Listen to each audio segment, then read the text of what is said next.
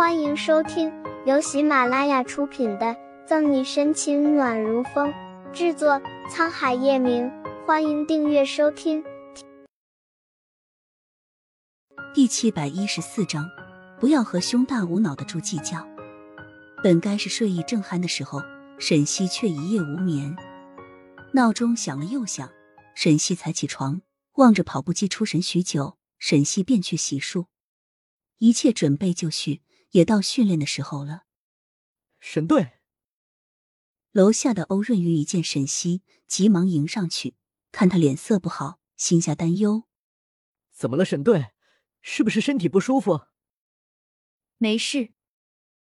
摇摇头，沈西往食堂方向走去。沈西不愿多说，欧润玉也就没有多问了，默默的跟在他后面。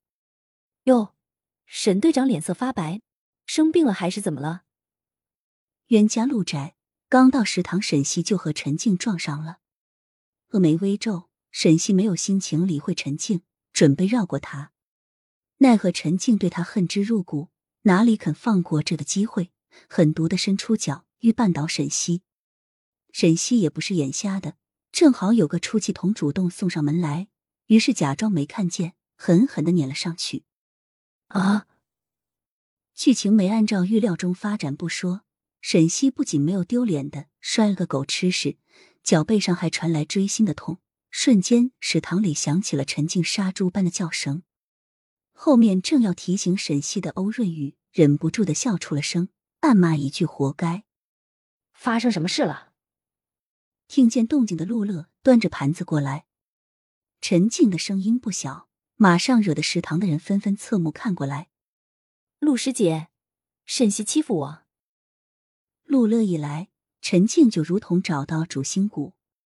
沈西刚刚的那一脚并不轻，疼得陈静龇牙咧嘴。哈哈，恶人先告状，有些人是猴子派来搞笑的吧？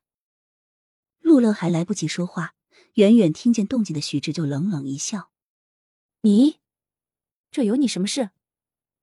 陈静恶狠狠的瞪着徐志，切，撇撇嘴，许志走到沈西旁边。把手里的豆浆塞给他。早上空气这么好，不要和胸大无脑的猪计较。接过豆浆，沈西没说话，望了望陆乐：“你这个贱人，说谁是胸大无脑的猪？”许之的话气死人不偿命，陈静肺都快要气炸了，哪里还顾得上针对沈西？许之无所谓的耸耸肩：“水英就是说水喽，我掐死你！”胸口气的起伏不停，陈静跛着脚做事要掐许志，气势汹汹。好了，拉住陈静，陆乐脸色难看至极，低声厉喝：“还没有闹够吗？警局的脸都快被你丢尽了。”陆师姐，你吼我？定定望着陆乐，陈静眼眶里泪水打转，下一秒就要哭出来。从学校出来实习到现在。陆乐对陈静都像亲妹妹般，该有多照顾就有多照顾，别说吼了。你再胡闹，我让高举把你调走。陆乐沉着脸警告，话语中的恼火不是像开玩笑。哼，你们都向着沈西吧，迟早我和他没完。